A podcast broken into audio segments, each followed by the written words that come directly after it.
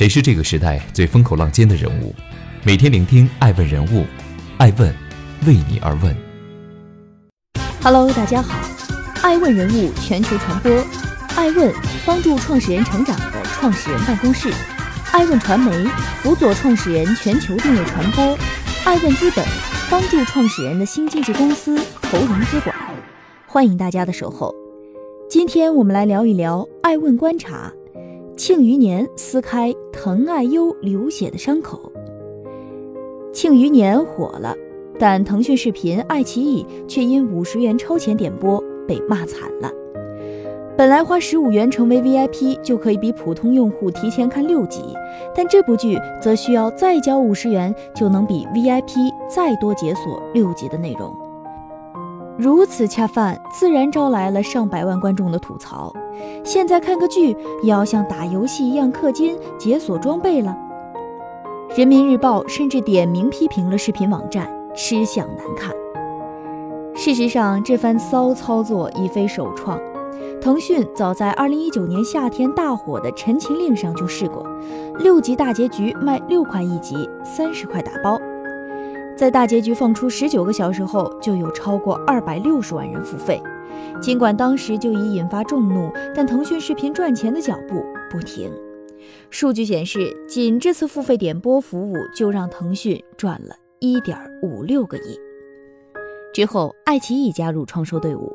从前有座灵剑山、明月照我心等剧，两平台都曾反复试水。十年前的二零一零，各大视频网站还在采用免费模式获取大量新用户，无人敢开启付费的先河。而现在，内容付费似乎已是大势所趋。数据显示，爱奇艺与腾讯视频的会员数已超一亿，爆剧频出。十年间，用户的付费习惯已经被渐渐培育起来。但互联网流量红利却在悄悄消失，视频平台获取新用户越来越不易，进入了厮杀的下半场。在亏损黑洞之下，大家纷纷开启了收割老会员的增收之路。视频巨头们为何流血不止，处境两难？居高不下的版权费是一大原因。欢迎继续聆听《守候爱问人物》，爱问人物全球传播，版权之战。二零一一年之后，视频版权越来越受到重视，传统媒体的内容不再免费给视频网站使用。这一年，爱奇艺 CEO 龚宇已开始推出 VIP 服务，布局会员业务。随后，优酷土豆也高调布局收费业务。这时，刚刚成立的腾讯视频还在观望。二零一二年，腾讯视频首次开通好莱坞会员，以高价买下了当时热播的英美剧的播放版权，并持续投入。成功试水会员付费业务。此后，视频网站巨头们纷纷在付费业务的路上快马加鞭，扩大自己的市场份额。与此同时，电视剧网络版权经历一次大幅提价，当时羽翼未丰的一些视频网站也蒙受巨大压力。为了应对竞争，各大视频网站纷纷开始生产自制内容，由此导致的同行间并购也频繁上演。二零一二年，优酷与土豆两大对手以百分之一百换股的方式合并，坐上龙头之位。二零一三年，爱奇艺收购 PPS 视频业务，扩张规模。紧接着，二零一三年，国家建网活动出台，进一步加大对版权的保护。优酷、爱奇艺、乐视等主流视频网站经历了收购、并购等资本合并形式，垄断细分市场，纷纷敲钟上市，行业集中度进一步提升。在这场重资本的游戏里，小视频平台纷纷被洗牌，退出竞争。尽管行业集中度进一步提升，但在版权宽带费用的压力下，视频网站无人可以逃脱亏损的魔咒。优酷亏损连连，百度麾下的爱奇艺和腾讯旗下的腾讯视频也都在不断接受着背后平台的资本输血。二零一五年十一月六号，阿里巴巴四十六点七亿美金收购优酷土豆，合一集团成立，爱优腾完成 BAT 化。二零一四年四 G 时代到来，长视频变得更容易触达，市场被大大激活。正版内容的窗口期不断缩短，会员付费意愿提升，版权费用一路升高。优酷曾经尝试引进海外剧集版权，规避国内版权大战。但随后，二零一四年国家出台政策，要求境外影视剧必须取得许可证，播放量不能超过国产影视剧总量的百分之三十。无奈之下，视频网站们纷纷开始转型，视频网站自制元年开始到来。爱奇艺的《匆匆那年》，腾讯视频的《暗黑者》等头部作品风靡全网，两家捕获海量新增会员。随后，二零一五年国家出台了限外令。国产头部作品成了香饽饽，一方面是其投入回报比较高，能为平台自身布局上游业务提供空间；另一方面，依靠 BAT 的资本支撑，天价版权还可以提升准入门槛，逼退对手。二零一五年，中国文娱产业总体规模达四千五百亿元，一时间资本蜂拥而至。仅2015年，涉及影视领域的并购达76起，涉及资本两千亿元。文娱产业被誉为下一个亿万级市场，由此版权费用一路再度水涨船高。2015年中国视频行业付费研究报告显示。二零一五年，国内视频网站付费用户规模达到两千两百万，较二零一四年的九百四十五万增长百分之一百三十三，全面进入爆发期。明星纷纷成立公司，估值呈泡沫化，加上资本干扰，电影票房作假，明星片酬暴涨，进一步助推文娱产业的泡沫扩大。二零一八年，随着政策对影视文化行业的严格管理。文娱圈哀嚎一片，泡沫逐渐出清，不少 VCPE 机构远离文娱项目。到了二零一九年，一批文娱基金悄然倒下。这场巨亏的游戏里，三大平台谁也不敢停止撤钱，谁停下来谁就出局。无论是腾讯视频，还是异军突起的爱奇艺，还是背靠阿里大文娱的优酷，想要挣钱，就需要有独家优质内容。视频网站经历厮杀，加上资本助力，形成三国鼎立之势。而基于版权运作而生的内容生态领域的竞争，厮杀只会愈发激烈。欢迎继续聆听《守候爱问人物》，爱问人物全球传播。巨头亏损，近年来版权飞涨，从《甄嬛传》九十五万一集到《如懿传》单集九百万，版权的价格过去七年翻了三十倍。优酷自制剧《长安十二时辰》单集一千一百二十万元，总价七点三二亿元。为了增加吸引力，为了拿到独家爆款作品，视频网站不得不斥巨资购买，这无疑会进一步加大亏损。目前，我国版权产业在 GDP 中的占比已达到七点三五，增加值达到了六万亿元。相比于发达国家而言，我国的版权产业仍有许多的不足。我国核心版权产业的从业人数是美国的两倍，而创造的产业增加值却不足美国的二分之一。未来版权费只会贵上加贵。腾爱优三家尽管分走了超八成的市场，背靠资本却依旧流血不止。据财报显示，二零一五年到二零一八年期间的营业收入分别为五十三点一八亿、一百一十二点三七亿、一百七十三点七八亿、二百四十九点八九亿；净利润分别为负二十五点七五亿、负三十点七四亿、负三十七点三七亿、负九十点六一亿。二零一九年前三季度累计亏损了七十八亿元，不到五年，爱奇艺亏损二百六十二亿。腾爱优基本步调一致。二零一八年，腾讯视频一年亏损约八十亿元，优酷约亏五十亿。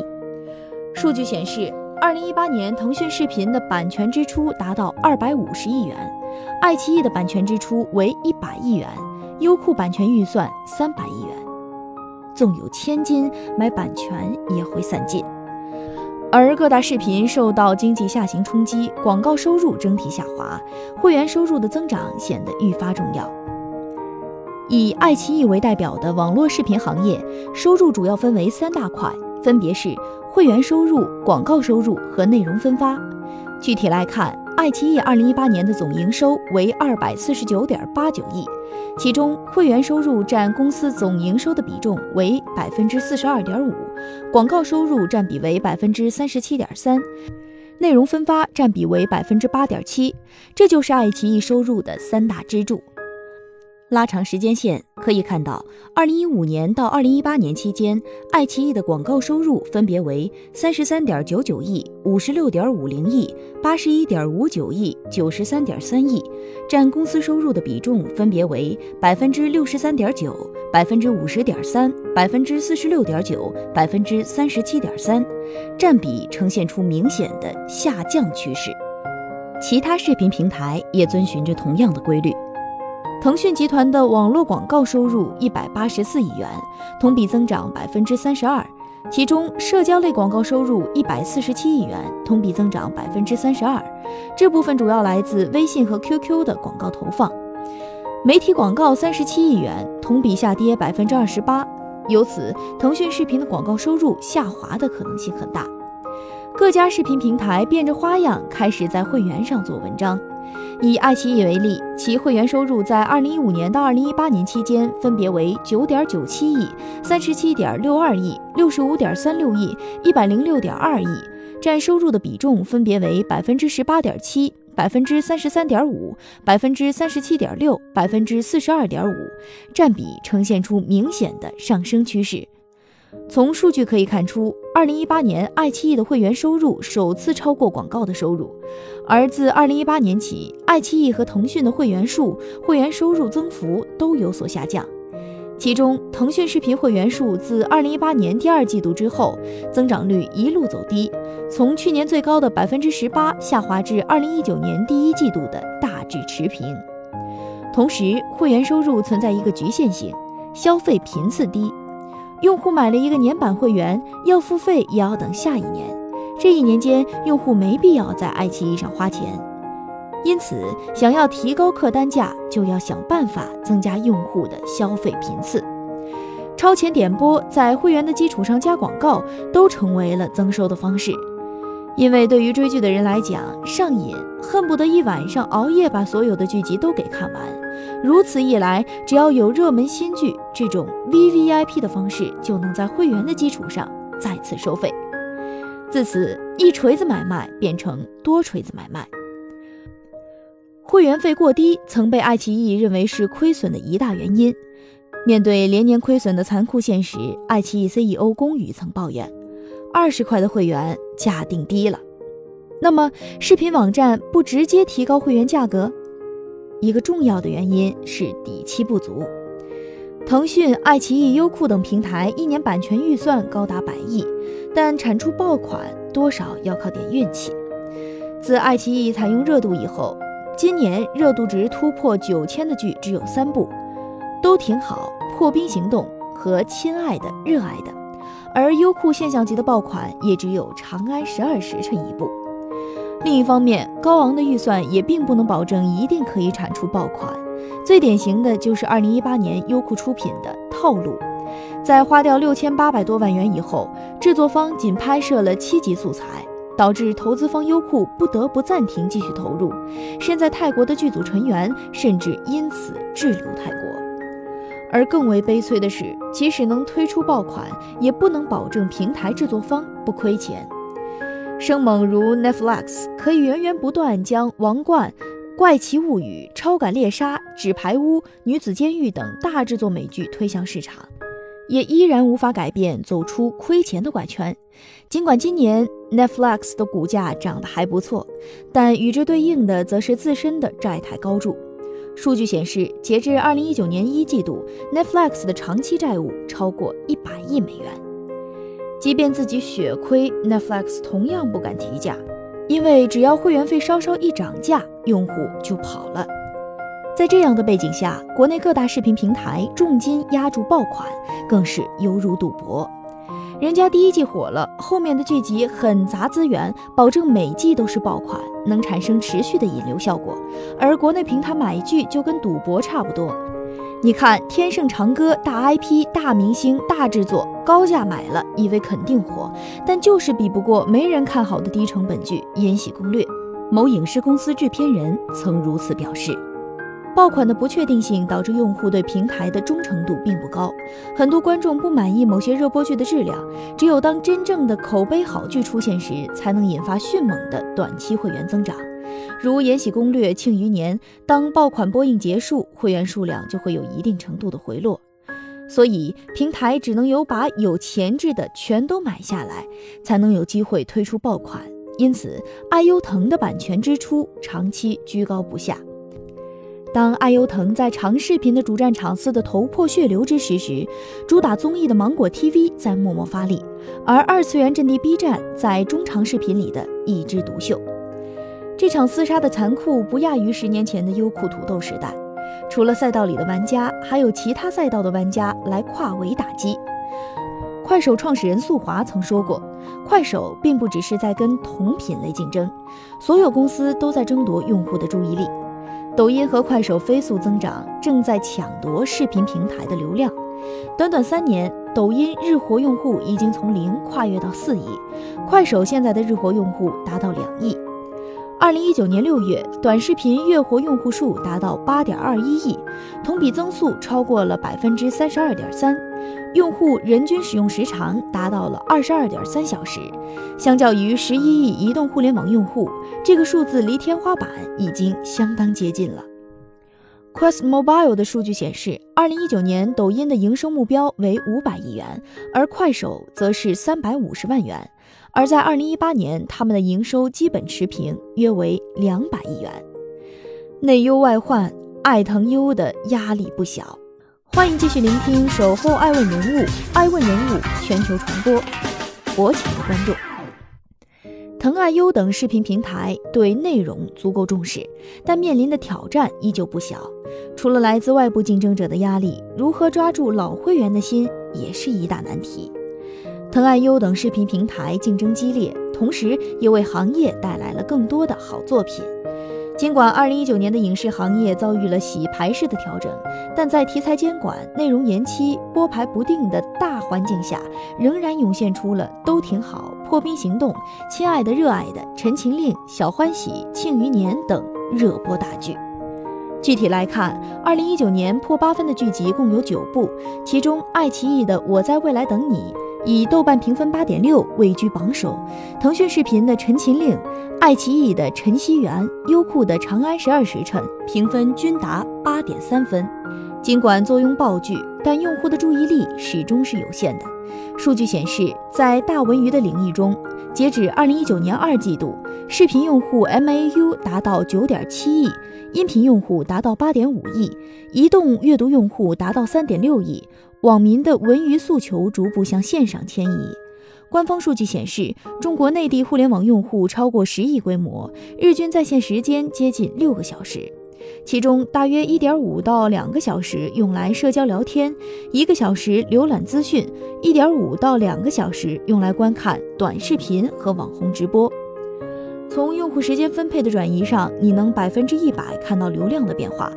二零一一年，你开始把时间从 App 转移到微博，后来你把更多的时间花在微信朋友圈、微信公众号上。一年前，你的很多时间又被用来看短视频上。影视剧不再是用户花时间最多的地方，这意味着在线视频平台的厮杀只会更加血腥。在互联网时代，用户既深情也薄情。视频平台会员服务最小力度是按月，如果用户只是因为某个内容而付费，往往只会购买单月，看完就走。视频平台都在努力的持续打造着爆款内容，来不断吸引新老用户持续付费，但没有一个视频平台可以确保每一个月都能推出爆款内容。要避免有内容来没内容走，就要持续的付费会员运营，将付费会员留存下来。爆剧一出，用户立即蜂拥而至买会员。一旦别家产生了爆剧，观众立刻蜂拥别家。一旦会员涨价，大批用户转向盗版资源，这将不利于行业的良性发展。欢迎继续聆听《守候爱问人物》，爱问人物全球传播，路向何方？会员涨价势必会损失许多老会员，不涨价，视频平台又得挖空心思多薅老会员的羊毛，仍旧会招来骂声一片。视频平台如何平衡？如何留住观众？提高用户粘性？，B 站是一个不错的学习对象。基于二次元文化搭建起来的 B 站，近期更是因为一场跨年出圈，被官媒点评表扬。由于其独特的社群文化，其用户粘性也超过其他平台。据方正证券数据，一八年第一季度，B 站正式会员十二个月的留存率高达百分之八十，用户日均使用时长为七十六分钟，高于行业平均水平。其二零一九年三季度财报显示。MAU 达到一点二七九亿，单季度净增长一千七百五十万，同比增长百分之三十八。移动端 MAU 首次超过一亿，为一点一四二亿人，同比增长百分之四十三。营收十八点六亿，同比增长百分之七十二，其中游戏业务收入九点三三亿，增值业务四点五三亿，广告业务二点四七亿，电商及其他二点二六亿。另外，财报披露，电商 GMV 超过十亿。在用户增长和商业化两个重心业务上，B 站的表现亮眼。B 站内容成本主要包括激励 UP 主、购买番剧和平台自创节目，而其他视频平台则需要购买版权、大 IP 或重金自制内容等获取关注和产生付费。东兴证券的研究显示，二零一八年 B 站内容成为五点四三亿元，同期爱奇艺内容成为二百一十点六亿元，B 站成本不及爱奇艺的三十八分之一。财报显示。二零一九年第二季度，B 站内容成为二点零六亿，三季度这个数字扩大到二点六亿。尽管 B 站二零一九年以来的内容成本支出也在加大，但仍是以较低的成本获得营收的大幅增长。B 站的逆势增长，无疑给现在天价版权漩涡里的腾爱优提供了新的解题思路：小成本也可以做好内容，出爆款。一九七九年，曾是医学生的乔治·米勒拿着三十五万美元拍摄了一部 B 级电影《疯狂的麦克斯》，拿到了一亿美元票房。二零零六年，新人宁浩执导的《疯狂的石头》横空出世，只花了三百万，最终拿到了两千三百万票房，更是捕获了第四十三届台湾金马奖最佳原创剧本奖。二零一四年，小成本网剧《灵魂摆渡》第一季成本不到千万，却收获二十亿点击量，口碑爆表。反观今天《庆余年》能够大火，并不是因为大制作、大 IP，而是靠着一众老戏骨的精准演绎和编剧别出心裁的改编，让每个小人物都血肉鲜明。主角范闲看似顽劣不羁，实则对普通人充满同理心。王启年善良，但贪财入骨。反派沈重阴险狠辣，却对国家忠诚无二。正如英国知名纪录片导演科文斯所说：“当我看中国的电视作品时，发现很多故事都浮于表面，那些满是说教的内容很难打动人心。成本从来都不是限制作品质量的天花板。”爱问是我们看商业世界最真实的眼睛，记录时代人物，传播创新精神。探索创富法则，微信搜索“爱问人物”公众号，查看更多有趣又有料的商业故事。